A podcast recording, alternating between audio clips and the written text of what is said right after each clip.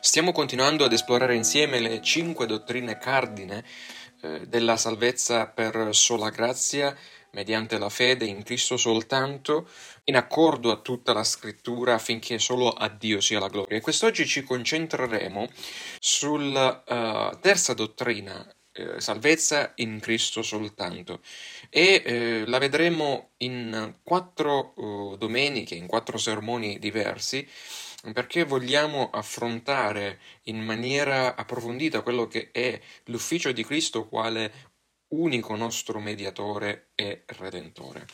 Oggi vedremo uh, la triplice cura divina alla triplice miseria umana.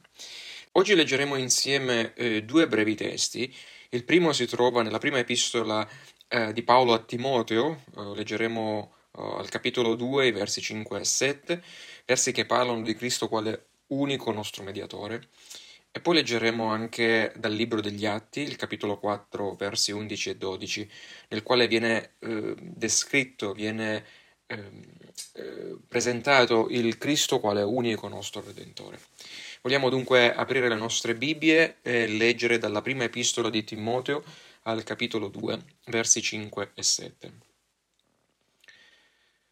Questa è la parola di Dio. Vi è infatti un solo Dio ed anche un solo mediatore tra Dio e gli uomini, Cristo Gesù uomo, il quale ha dato se stesso come prezzo di riscatto per tutti, secondo la testimonianza resa nei tempi stabiliti, di cui io sono stato costituito banditore e apostolo. Dico la verità in Cristo e non mento, dottore dei gentili, nella fede e nella verità. Andiamo poi, eh, muoviamoci nel libro degli Atti e leggiamo al capitolo 4, i versi 11 e 12.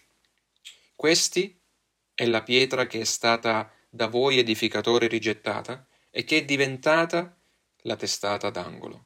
E in nessun altro vi è la salvezza, poiché non c'è alcun altro nome sotto il cielo che sia dato agli uomini per mezzo del quale dobbiamo essere salvati. Queste erano le parole di Pietro. Vogliamo pregare. Padre, ti ringraziamo per il dono delle scritture, le quali ci parlano della meravigliosa salvezza che tu hai provveduto donandoci il Cristo e aprendoci nuovamente una via a te, attraverso di lui. Chiedo che oggi il tuo Spirito possa guidarci a comprendere cosa significa che Cristo Gesù è il nostro unico mediatore e redentore. Sovvieni alle mie e alle nostre mancanze e dacci grazia di poter apprendere la tua verità rivelata nelle scritture. Nel nome di Gesù noi ti preghiamo. Amen. Anni fa, quando vivevo a Torino, ci fu un periodo in cui mi recavo regolarmente nella casa circondariale Lorusso Cotugno per poter diventare un assistente volontario penitenziario secondo l'articolo 78 della legge 26 sull'ordinamento penitenziario. Un giorno, su una delle bacheche degli annunci appesa nel uh, refettorio del carcere, su cui regolarmente venivano affisse le profezie della Madonna di Meggiugorie, lessi queste parole. La pace del mondo verrà soltanto quando io, cioè la Madonna, verrò riconosciuta come coredentrice e comediatrice insieme a mio figlio. Fui così disgustato da queste, dal leggere queste parole che avrei voluto strapparle dalla bacheca. Vi chiedo, è il Signore Gesù Cristo l'unico mediatore salvatore o ce ne sono altri? Per alcuni la risposta può sembrare semplice, eppure per molti cristiani Cristo soltanto non basta. Quando parliamo della dottrina della riforma solus Christus o solo Cristo o Cristo soltanto, è importante capire il punto preciso della controversia tra i riformatori e Roma. Il cuore del problema tra i protestanti a Roma non fu intorno alla persona di Cristo, Cristo vero Dio e vero uomo, no, il problema fu intorno all'opera compiuta da Cristo, quindi non intorno alla persona, ma intorno all'opera compiuta di Cristo. Il, disba- il dibattito si scatenò contro il sistema sacramentale che Roma aveva costruito, attraverso cui la grazia di Cristo non arrivava immediata, cioè direttamente da Dio al credente, ma doveva essere mediata al popolo attraverso un elaborato sistema di sacerdoti e opere eh, sacramentali.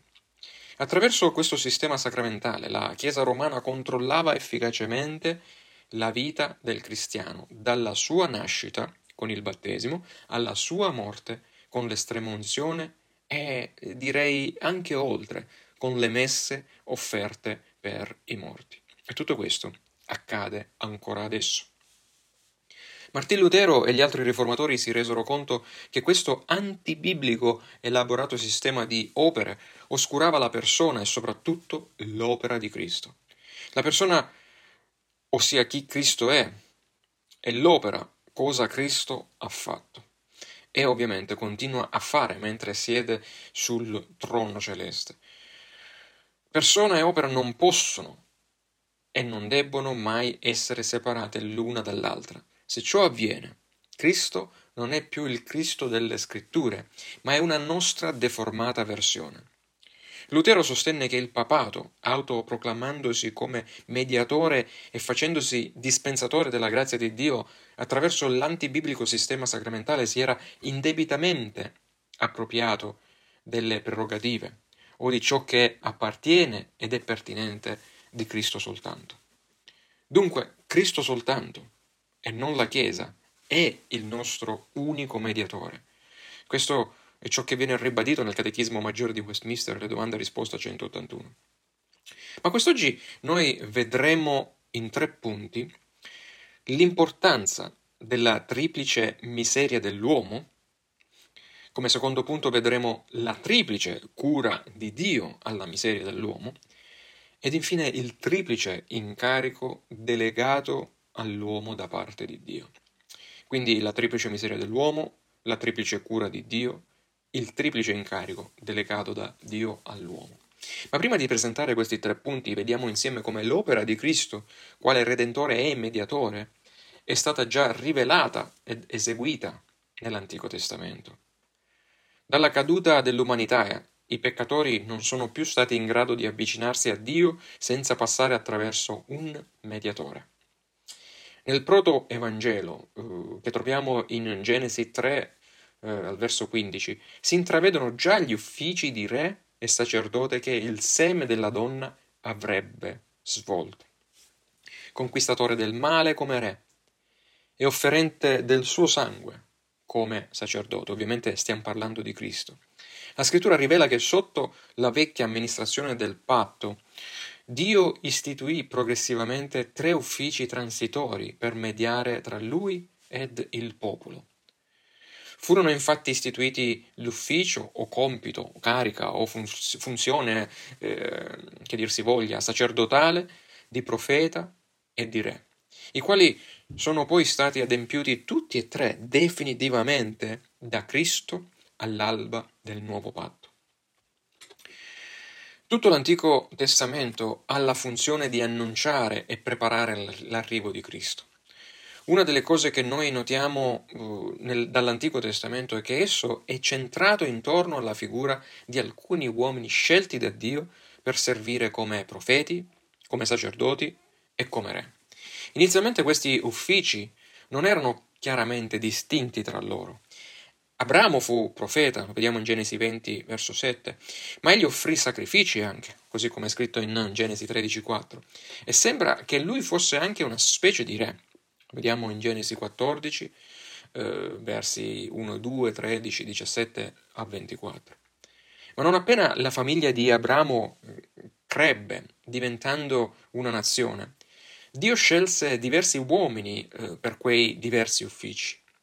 Dio infatti nominò Mosè come il profeta modello e promise che altri profeti lo avrebbero seguito sinché l'ultimo grande profeta, cioè Cristo, sarebbe arrivato. E pensate, e di questo è stato profetizzato già in Deuteronomio, eh, capitolo 18, versi 15-20.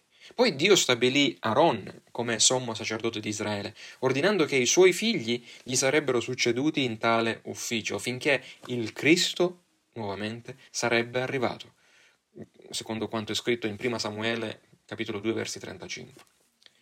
E infine, quando Davide fu nominato re su tutta Israele, Dio gli rivelò che il suo casato avrebbe regnato fin quando un figlio gli sarebbe nato, il Cristo che avrebbe regnato per sempre.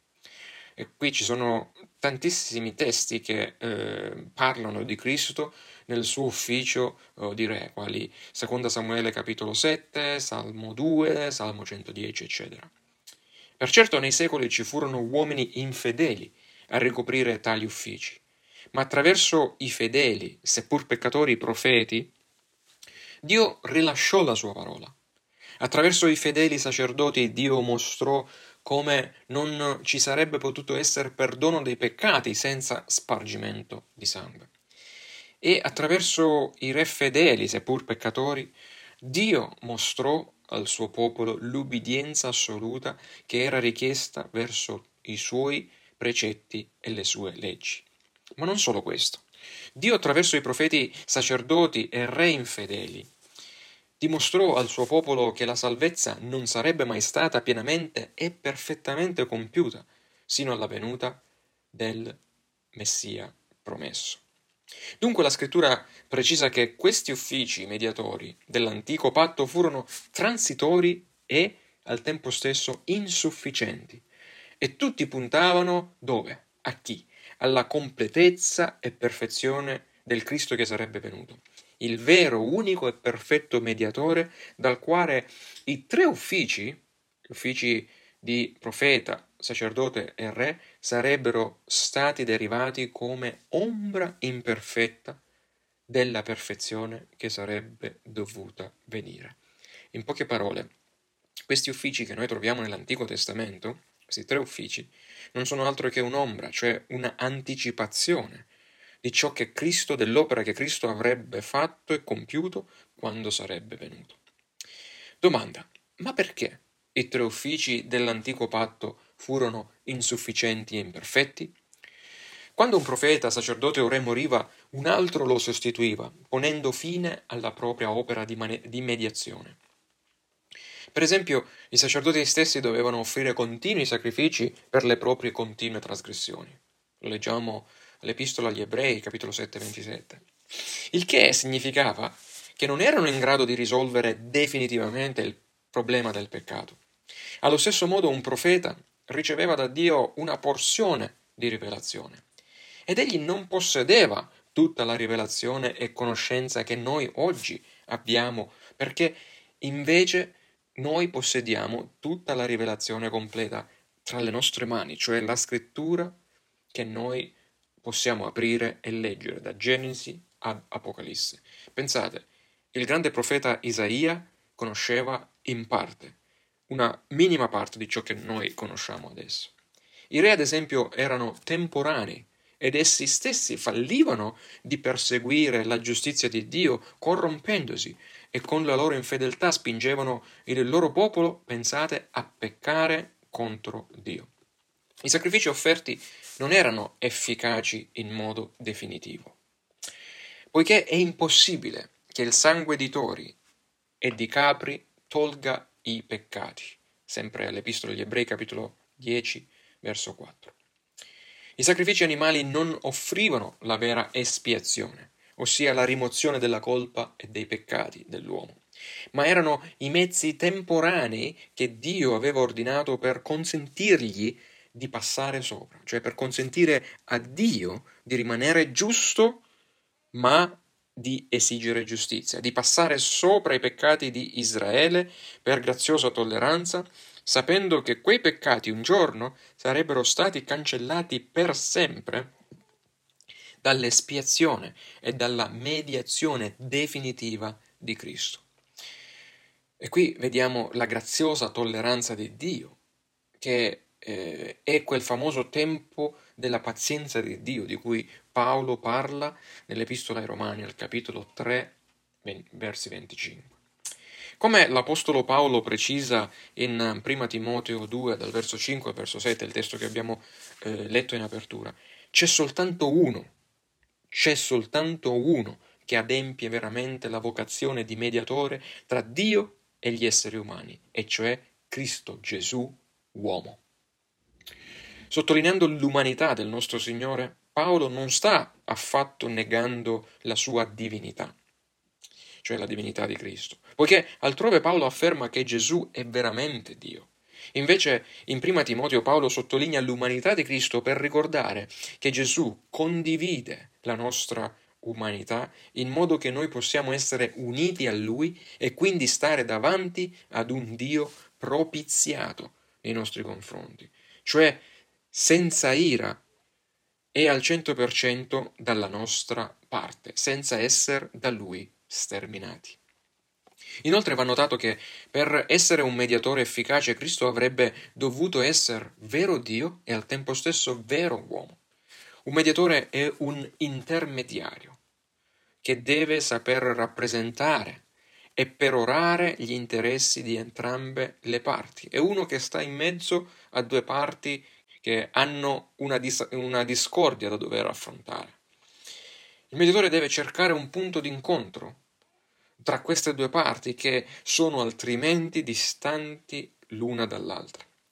Chiamereste mai voi un cavallo a mediare tra voi ed un'altra persona? Domanda.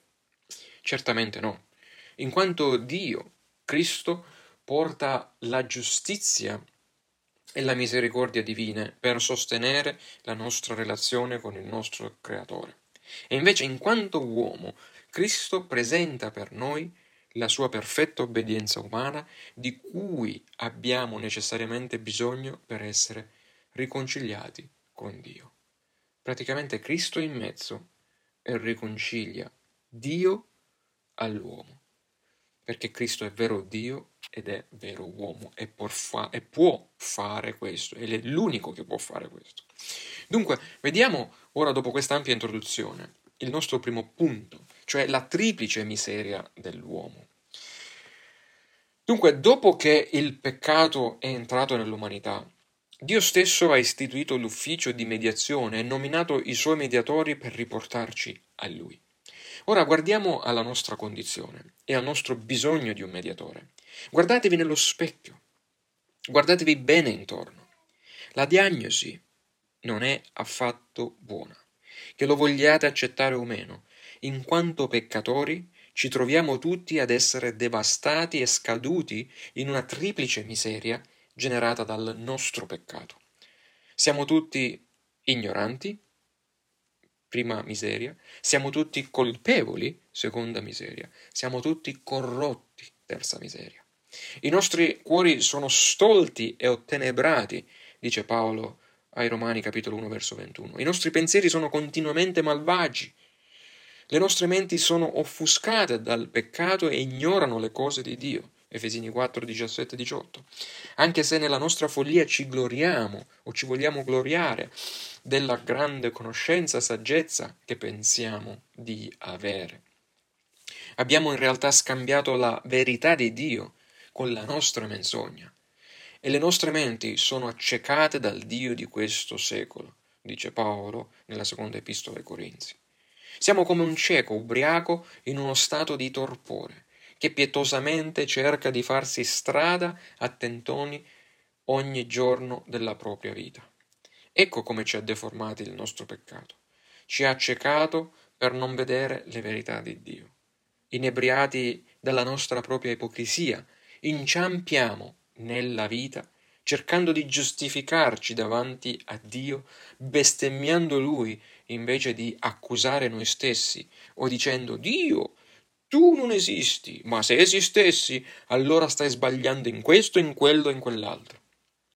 Quanti di voi hanno mai ascoltato e detto Ah, ma perché Dio lascia morire tutti quei bimbi in Africa? Bene, la verità è che i bimbi in Africa non muoiono per l'indifferenza di Dio, Dio non è affatto indifferente, ma, è, ma loro muoiono per l'avidità, le indifferenze e le malvagità dell'uomo.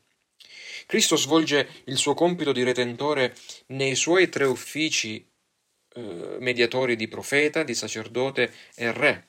E cosa molto importante, come è affermato nel Catechismo minore di Westminster, alla domanda risposta numero 23, Egli e redentore sia nel suo stato di umiliazione, cioè mentre egli camminò sulla terra con noi, che nel suo stato di esaltazione, cioè mentre egli ora è nei cieli e regna sovrano. La triplice mediazione di Cristo come profeta, sacerdote e re è importante perché tocca diverse aree della fede cristiana. Domanda. Cosa significa che Cristo ha creato l'uomo a sua immagine e somiglianza? Come risponde il Catechismo minore di Westminster, domanda risposta 10, Dio creò l'essere umano maschio e femmina secondo l'immagine di se stesso, in conoscenza, ascoltate bene, in conoscenza, in giustizia e in santità, avente dominio su tutte le creature. Sì, Dio ha creato l'uomo per essere suo rappresentante nel creato, dandogli alla creazione le facoltà insite nell'immagine di Dio e cioè conoscenza, giustizia e santità. Ma come Genesi ci informa, l'uomo non si è accontentato di ciò che ha ricevuto e ha mangiato dell'albero della conoscenza, del bene e del male. E mangiando di quest'albero ha voluto conoscere più di quel che gli era lecito sapere e questa orgogliosa e peccaminosa pretesa ha definitivamente deturpato l'immagine di Dio in lui, cioè in noi tutti, e cioè le facoltà originarie di una sana conoscenza, di una sana giustizia e di una sana santità. Quindi il peccato ha portato a questa triplice miseria.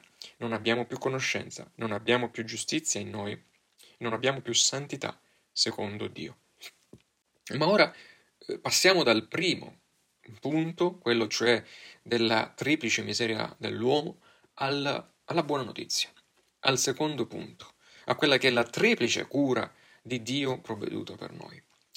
Ma la buona notizia per l'uomo triplicemente decaduto e corrotto è rappresentata dalla triplice soluzione o triplice cura, appunto, provveduta da Dio per il nostro triplice problema. Essa è rappresentata dai tre uffici che affrontano e risolvono le triplici miserie dell'uomo, colmando la distanza altrimenti incolmabile tra Dio e l'uomo decaduto. In questa cura provveduta definitivamente in Cristo, gli uffici di profeta, di sacerdote e di re sopperiscono a quelle facoltà umane, o dovrebbero sopperire nell'Antico Testamento, a quelle facoltà umane che il peccato ha corrotto e che Cristo ha ristabilito affinché fosse possibile una nuova comunione tra Dio e l'uomo nella nuova nascita. Ma come già detto, un perfetto mediatore è colui che in sé incarna le essenze delle due parti per cui egli deve mediare. Dunque, se tutti i mediatori dell'Antico Testamento hanno fallito, hanno fallito perché anch'essi erano uomini decaduti soltanto, che dovevano mediare con e per Dio. Cristo invece, il perfetto Dio uomo, è il solo degno di essere perfetto ed eterno mediatore tra Dio e l'uomo. Col suo ufficio profetico Cristo si occupa di cancellare il problema della nostra ignoranza, dandoci la sua vera conoscenza. Cioè lui è la parola vivente che eh, è incarnata, che mediante il suo spirito ci rivela la perfetta volontà di Dio per la nostra salvezza. Col suo ufficio sacerdotale, invece, Cristo si occupa di cancellare la nostra colpa, dandoci o imputandoci la sua giustizia. Nell'offrire se stesso, miei cari, amati in Cristo, eh, come sacrificio perfetto per soddisfare o propiziare la giustizia divina, egli è sia l'offerta che l'offerente, che ci riconciliano a Dio. Ma non solo, egli continua ad essere sacerdote anche adesso, perché intercede continuamente a Dio per noi.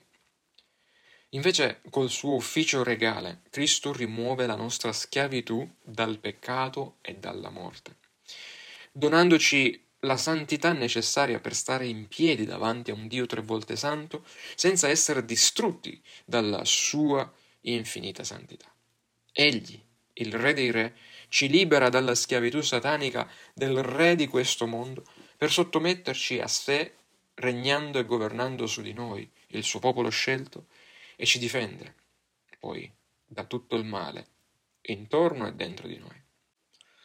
Pertanto, nella storia redentiva, come sostiene il dottor Kim Riedelbarger, ancora prima che Cristo si incarnasse e eh, fosse nato e camminasse tra noi, Dio Padre ci ha mandato i profeti per mostrarci Dio, i sacerdoti per guidarci a Dio e ci ha mandato i re per radunarci e unirci per glorificare Dio in santità. Così ora Cristo, come nostro profeta, illumina la nostra mente mediante lo spirito di illuminazione. Come nostro sacerdote, invece, Cristo, mediante lo spirito di consolazione, rassicura il nostro cuore e la nostra coscienza. E in ultimo, come nostro Re, mediante lo spirito di santificazione, il Signore sottomette le nostre ribellioni alla signoria di Dio. Ancora oggi il grido solus Christus o Cristo soltanto, o solo Cristo, rivendica che Cristo è il solo Redentore perché Egli è il nostro unico sommo profeta, sommo sacerdote e sommo Re. Andiamo alla conclusione vedendo il triplice incarico delegato invece. Oggi di chi si serve il Signore per amministrare i suoi tre uffici? Dello Spirito Santo, ovviamente, attraverso la sua Chiesa, ma anche attraverso te che sei il suo salvato. Tu direi attraverso me? Sì, principalmente attraverso la sua Chiesa, ma in una certa misura. Cristo amministra i suoi tre uffici anche attraverso di te. Pensate, Cristo non sarà mai il perfetto eh, mediatore, redentore della tua triplice caduta se uno soltanto di questi uffici è trascurato. Come Paolo precisa nell'epistola ai Romani, capitolo 10, 14, verso 14, oggi siete voi che annunciate Cristo profeticamente, annunciando non una nuova, ma la già completa rivelazione di Dio nelle scritture al tuo prossimo. Siete voi che intercedete per il vostro prossimo, perché voi sulla terra. Siete una stirpe eletta, un regale sacerdozio, una gente santa, un popolo acquistato per Dio, affinché proclamiate le meraviglie di colui che vi ha chiamato dalle tenebre alla sua mirabile luce, dice eh, Pietro nella sua prima epistola, capitolo 2. Spesso però, nelle nostre evangelizzazioni, con il grido di battaglia Gesù ti ama, stressiamo o sottolineiamo soltanto l'ufficio di sacerdote di Gesù Cristo fallendo invece di presentare quello di profeta e re. Come? Dicendo non tutta la verità alle persone. Venite a Cristo, egli lava col suo sangue tutti i vostri peccati e sarete salvati. È questa tutta la verità? È forse la colpa sola che deve essere rimossa da noi? O deve essere rimossa anche la nostra ignoranza e ribellione contro Dio? Se è così, e lo è. Dunque dovremmo quantomeno informare le persone che evangelizziamo che andando a Cristo esse dovranno sottoporsi alla luce folgorante della verità scritturale, la quale metterà dolorosamente a nudo tutte le tenebre presenti nel loro cuore. Credi forse che tutti siano contenti di stare sotto la luce rivelante di Cristo e dover confessare i propri abomini a Lui? Ed ancora, basta presentare eh, il Cristo come eh, solo sacerdote e solo profeta? Non dovremmo forse anche dire nelle nostre evangelizzazioni, badate bene voi, se venite a Cristo, egli sarà il vostro Re sovrano assoluto. Dovrete arrendere a Lui il vostro tutto, perché Cristo o sarà il vostro tutto o rimarrà il vostro niente. A chiunque voglia essere suo discepolo, gli verrà chiesto di portare ogni giorno la sua propria croce e financo di odiare, cioè di amare di meno il proprio padre e madre. Sì, eh, nell'Evangelo di Luca, al verso, capitolo 14, versi 26-27, dice proprio questo, financo di odiare il proprio padre e la propria madre, la propria moglie, i figli, i fratelli, le sorelle e perfino la propria vita, altrimenti non potrà essere affatto suo discepolo. Il triplice ufficio di Cristo è l'unica triplice cura che funziona per il nostro triplice male. E fratelli e sorelle, questo triplice vaccino dove viene somministrato se non nella Chiesa di Cristo? Anzi, precisiamolo, nella vera Chiesa di Cristo soltanto. la quale presenta i tre marchi della vera Chiesa, ovvio. Non esiste ovviamente una Chiesa perfetta, in quanto le Chiese sono la comunità del patto fatta di peccatori, ma esistono le vere Chiese, quelle che riconoscono e amministrano fedelmente i tre uffici di Cristo e per conto di Cristo. Vedi l'articolo 29 della Confessione di fede belga ossia la Chiesa che fornisce la triplice cura è quella Chiesa che presenta innanzitutto la fedele predicazione di tutta la parola di Dio, cioè l'ufficio profetico, inteso come predicazione e non come nuova rivelazione estemporanea, ovviamente. E questo ufficio profetico, cioè il predicare la parola di Dio, eh, è quella cura contro l'ignoranza dell'uomo per ridare la conoscenza eh, di Cristo all'uomo. E in un secondo aspetto, la vera Chiesa amministra fedelmente i sacramenti, ossia l'ufficio pastorale che amministra i sacramenti di Cristo che comunicano ai credenti le grazie di Cristo del nuovo patto. E il terzo aspetto è la fedele amministrazione della disciplina ecclesiastica, ossia l'ufficio regale o di governo degli anziani che attraverso la disciplina e la giustizia di Cristo riabilitano e rialzano il colpevole al tempo stesso, ristabilendo l'onore dell'offeso e quello del Signore. Fratelli, sorelle e amici che state ascoltando, Cristo soltanto e non le mille e una Maria della Chiesa romana con i suoi santi di cartapesta, i suoi papi e antipapi, no, Cristo soltanto è il mediatore preposto per restaurare l'immagine di Dio in te che è stata deturpata dal peccato originale. Ma se è facile puntare il dito contro i cattolici romani eh, e i loro tanti falsi mediatori, stiamo attenti anche noi protestanti affinché non ci fabbrichiamo il nostro falso personale mediatore, che non sia Cristo nei suoi uffici di profeta, sacerdote e re.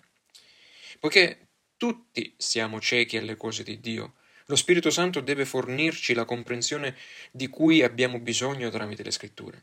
Pertanto Cristo nostro profeta ci parla certamente oggi attraverso le pagine della sua parola.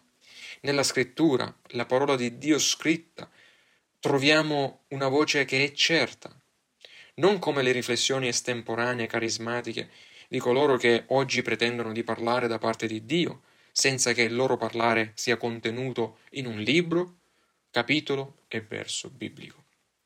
Lo stesso modello vale per eh, l'opera sacerdotale di Cristo. Non solo Cristo ha fatto ciò che è necessario per la nostra salvezza attraverso la sua vita senza peccato, cioè la sua ubbidienza, ubbidienza attiva, e attraverso il suo sacrificio per il peccato, la sua obbedienza passiva, ma in questo preciso momento egli è alla destra del Padre, da dove ora intercede per noi. Quale conforto? traiamo dalla consapevolezza che Lui è lì come nostro avvocato e amico per difendere la nostra causa ogni qualvolta noi pecchiamo. Infine, è l'ufficio regale di Cristo che ci fornisce una ricchezza di conforto e sicurezza eterne. Lui è il sovrano che ha cura dei suoi. Mentre le nazioni infuriano l'una contro l'altra, mentre la terra geme sotto i nostri piedi, mentre ci sono malattie, pandemie, e difficoltà economiche. Sì, nel bel mezzo di tutto questo il Signore nostro Gesù Cristo governa e regna sovrano, fin tanto che non avrà fatto dei suoi nemici lo sgabello dei suoi piedi, dice Paolo. E così mentre i miscredenti si guardano intorno e vedendo l'apparente caos lo usano come una causa per bestemmiare Dio e schernire il credente, dicendo dov'è il tuo Dio ora? Dov'è questa venuta del Signore che eh, è stata promessa. Il credente può invece e deve prendere coraggio perché i segni della fine sono esattamente questi.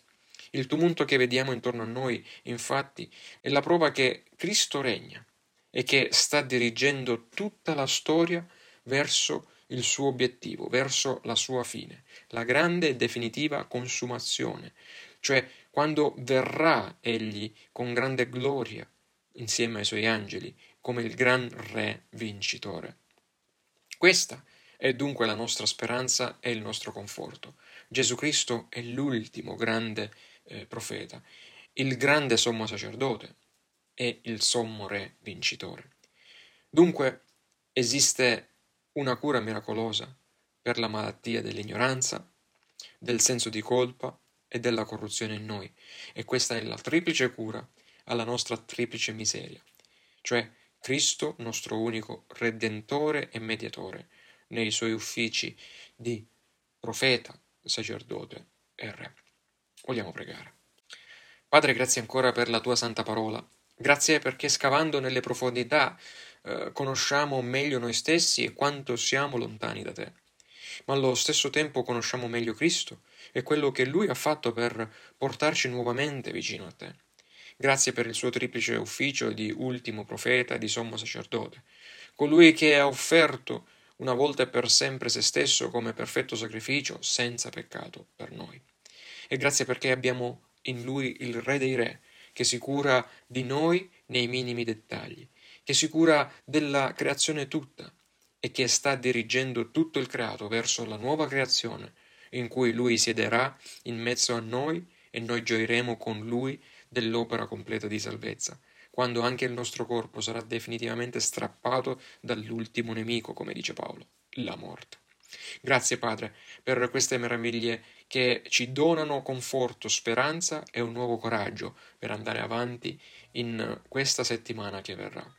Che il tuo Spirito possa aiutarci a vedere le tue meraviglie affinché con tutto il nostro essere glorifichiamo il tuo santo e benedetto nome in Cristo Gesù. Amen.